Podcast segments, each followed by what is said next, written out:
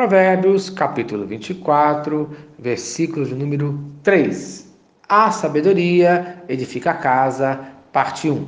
O sábio ensina que a sabedoria edifica a casa, mas não apenas as paredes, mas principalmente as pessoas. O temor do Senhor edifica vidas, pois dá sabedoria para essa edificação, conforme o versículo 3.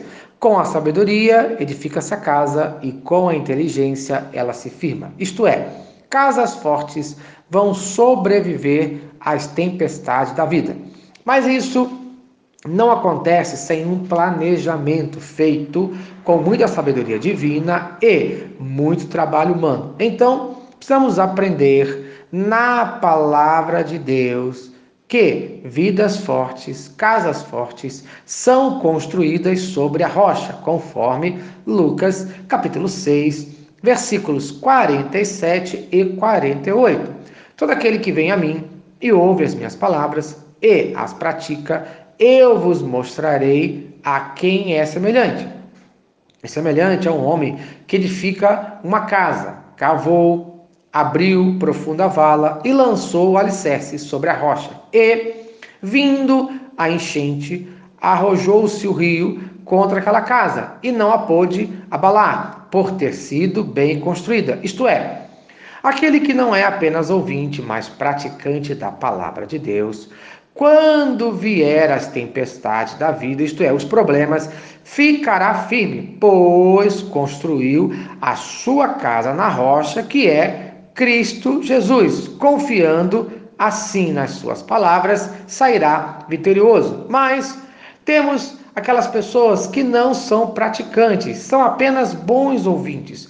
Gostam até de ouvir a palavra de Deus, conforme Lucas, capítulo 6, versículo 49. Mas o que ouve não pratica é semelhante a um homem que edificou uma casa sobre a terra, sem alicerces, e, arrojando-se o rio contra ela, logo desabou. E aconteceu que foi grande a ruína daquela casa. Isto é, literalmente a casa caiu. E você é praticante ou apenas ouvinte? Então, preste bastante atenção.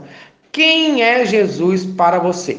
Conforme 1 Pedro, capítulo 2, versos 7 e 8 fala assim: Para vós outros, portanto, os que credes é a preciosidade, mas para os descrentes, a pedra que os construtores rejeitaram, essa veio a ser a principal pedra angular e pedra de tropeço e rocha de ofensa. São estes os que tropeçam na palavra, sendo desobedientes para o que também foram postos. Amém. Então, Preste bastante atenção.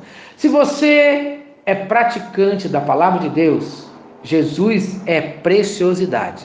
Se você é somente ouvinte, Jesus é pedra de tropeço. Quem é Jesus para você? Se você deseja ser abençoado no dia de hoje, pratique os ensinamentos de Jesus. Amém.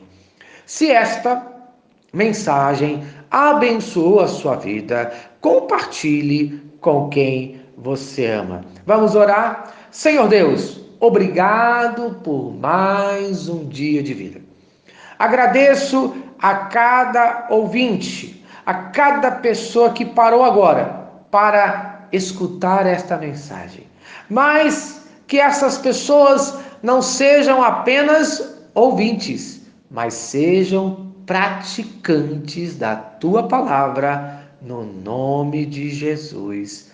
Amém. Eu sou o pastor Eloy, sou pastor da primeira Igreja Batista em São Miguel Paulista, localizada na rua Arlindo Colasso, número 85, no centro de São Miguel Paulista, São Paulo. E lembre-se, Deus no controle sempre.